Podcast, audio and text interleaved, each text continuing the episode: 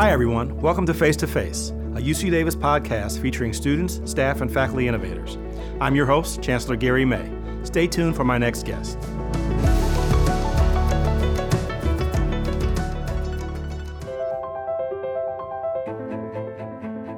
Hello, my name is Uyi Effiom, and I'm a 2023 Mandela Washington Fellow here for an exchange program in public management at UC Davis.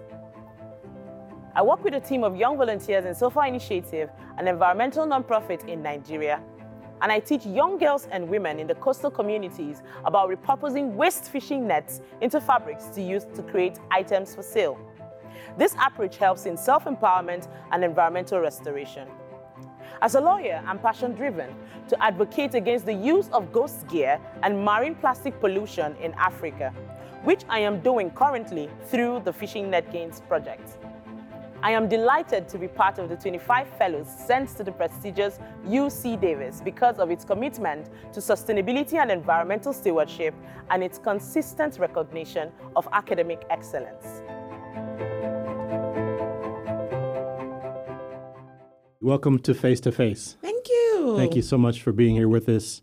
It's always an honor every year for us to host the Mandela Washington Fellows, and uh, it's a, something I look forward to each year. And it's an honor for you to be selected a fellow. So congratulations, and Thank you we're glad much. glad to have you here at UC Davis. What interested you about the Fellows program, uh, and you know, uh, what do you hope to learn during your summer here with us? That's an interesting question. My interest, first of all, was the fellowship's um, emphasis on leadership programs. And it's for young entrepreneurs, young professionals. So I looked at it, I want to be a leader, and I'm young, and I'm a professional. So, of course, I should go for it. That's what really interested me. And then what I hope to gain is the fact that I would harness the skills, go back into my own sphere, and then employ the skills in doing what I need to do. Just because the first, the min, the most thing I need to do is to make everyone have a positive attitude towards the environment. Well, you are indeed a young professional leader, and I think hopefully you will be able to take what you've learned here back to Nigeria and, and be having more impact than you've had so far. Um, tell us about the waste to wealth creation uh, activity that you're involved in. What does that involve, and, and um, how has it been a successful strategy for environmental restoration in, in Nigeria? Waste to Wealth Creation is an offshoot in the Fishing Net Gains project of SOFA Initiative. So now what I do is I get the waste nets, the abandoned, lost or discarded fishing nets from the re- from the ocean that is recovered through maybe local divers or international divers, come down and then they process it. And then i teach the young girls and women in the co- coastal community the people maybe into fisheries management or um, just petty traders. I try to make sure i get the women involved the young girls involved. I teach them on how to repurpose it.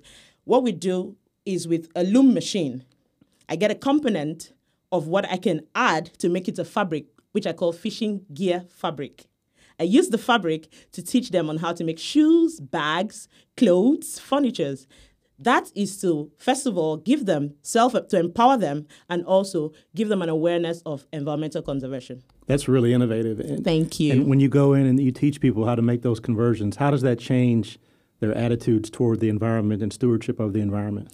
okay great now the first thing i do is to actually give you an educational background and then create this awareness sense that what you're doing is not just empowering yourself is actually you're conserving the environment because all of those debris marine debris fishing gear which is what i term ghost gear is the number one contribution of marine debris so taking it out of the water so that it doesn't entangle marine life you should be proud of it. It's a great thing. You should be able to be proud of yourself if you are repurposing instead of burning it, which is going to cause greenhouse emission. So instead of burning it, we repurpose it. So that's that's for me. It's a great fit.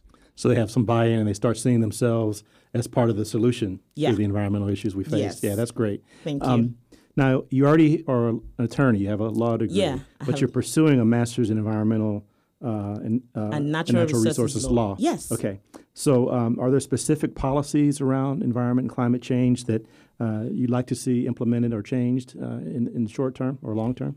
Great. Yes, in my country. In 2021, I think there was the ban of my of plastic bags, and I see that to date it's not been implemented. So I feel like having a master's in that and you know pursuing it, making a career, is gonna help me you know get a study on why these things are not done. Why are we neglecting? Why are we neglecting to to conserve the environment? So um I've actually um, applied, but then when I came to UC Davis, I was like, wow, you guys are really conservative. I see a lot of, I, I read something about car recycle, and then I noticed that UC Davis is great on recycle. And I think I want to make a change. Well, that's the reason you're here, right? Yeah, I wanna make a Not only you're going to get that master's degree, but you're going to take something what you learn here at UC Davis and and have uh, a positive impact at home.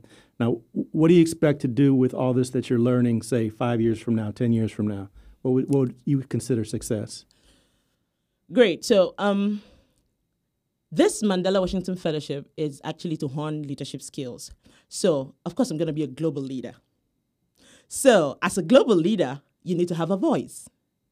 And what is my voice? My voice is to amplify the fact that we need to create awareness for environmental change. You need to, this climate action is um, is a step I want to keep doing. I want to keep making people understand that the earth is one. We have just one. We don't have a lot. We have lots of humans, but just one earth. So, what are we doing to make the earth a better place? What are we doing to make water, which connects all the continents together, to be cleaner for both the marine environment and for us? So, that is going to be my cause. That's inspiring, and that's really important. And it's going to take more than five or ten years, but I'm sure you're going to continue to be uh, a champion for it. Uh, and one thing we do here in face to face is we have a little feature that we call uh, the hot seat, um, and it, what we do is ask you some rapid fire questions, Okay.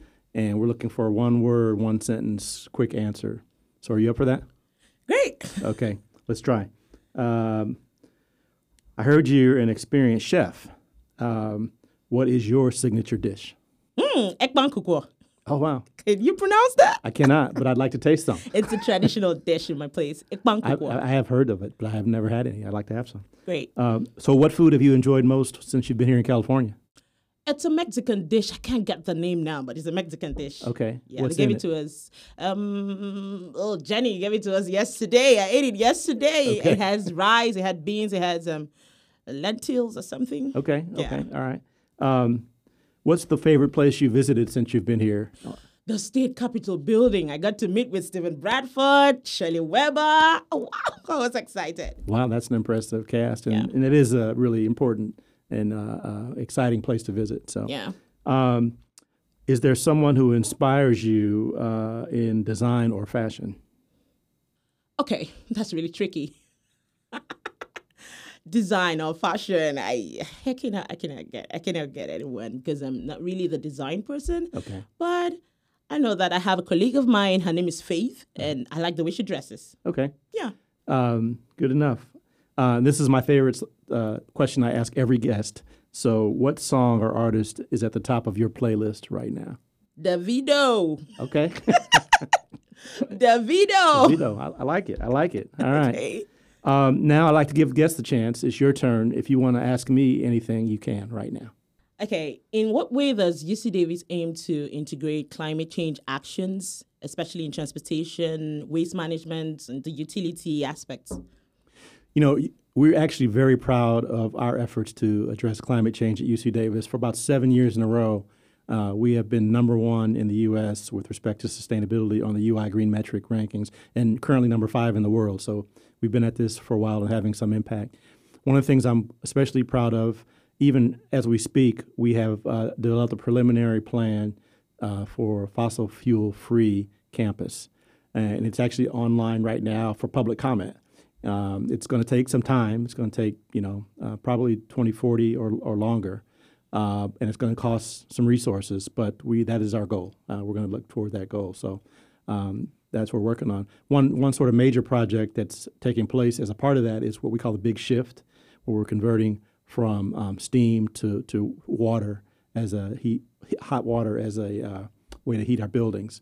And what that does is allow us to, to convert uh, from go from uh, using fossil fuels to heat the steam to uh, electric means, uh, emissions-free means to make the water hot.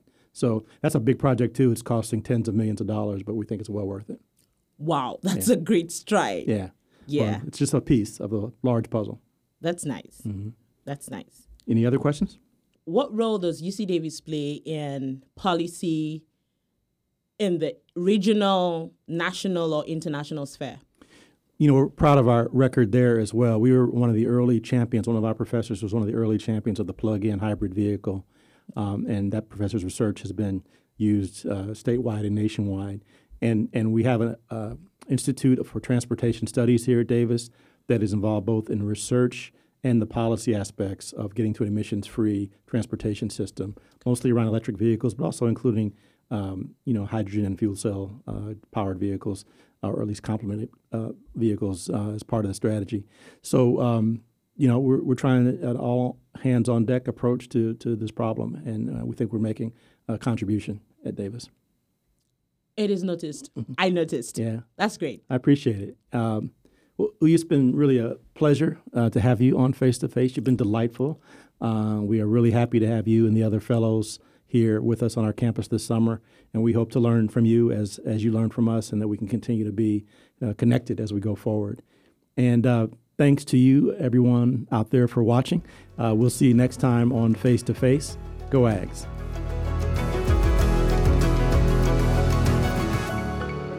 Thanks to everyone for listening. Tune in next time on Face to Face. Go Ags.